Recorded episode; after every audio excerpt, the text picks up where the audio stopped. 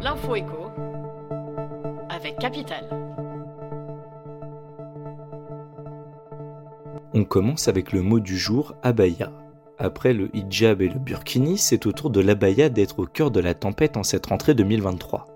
Le ministre de l'Éducation, Gabriel Attal, a annoncé son interdiction dans les établissements scolaires ce dimanche vingt-sept août. Ces robes longues, couvrant le corps jusqu'aux pieds, portées par des jeunes femmes musulmanes, n'ont pas échappé au secteur de la mode. Capital vous dévoile comment les grandes marques se sont immiscées sur ce juteux marché.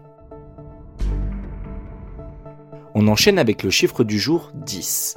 Le cabinet de recrutement Robert Half vient de dévoiler son édition deux mille vingt-trois des dix jobs les plus recherchés par les entreprises. Cette année, la tendance est claire.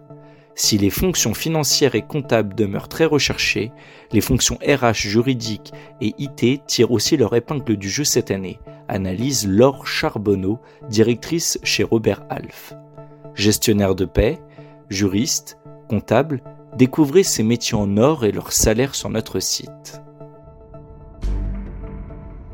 On poursuit avec l'info pratique du jour. D'ici quelques jours, plusieurs millions de propriétaires vont recevoir leur avis de taxe foncière deux mille vingt-trois. Cette année, elles seront mises en ligne sur le site impots point gouv point f r à partir du trente août pour les ménages non mensualisés. Pour les foyers ayant choisi la mensualisation, il faudra patienter jusqu'au vingt-deux septembre. Quant à la date butoir pour payer la taxe, elle est fixée entre les quinze et dix-sept octobre selon votre profil. Et pour conclure, la question du jour. La croissance sera-t-elle conciliable avec la transition écologique et la raréfaction de nos ressources ? Cette interrogation était au cœur de la rencontre des entrepreneurs de France, organisée par le MEDEF ces vingt-huit et vingt-neuf août à Paris. Capital, partenaire de cet événement phare, y a rencontré Patrick Artus. Selon lui, nous allons devoir nous serrer la ceinture dans les décennies à venir.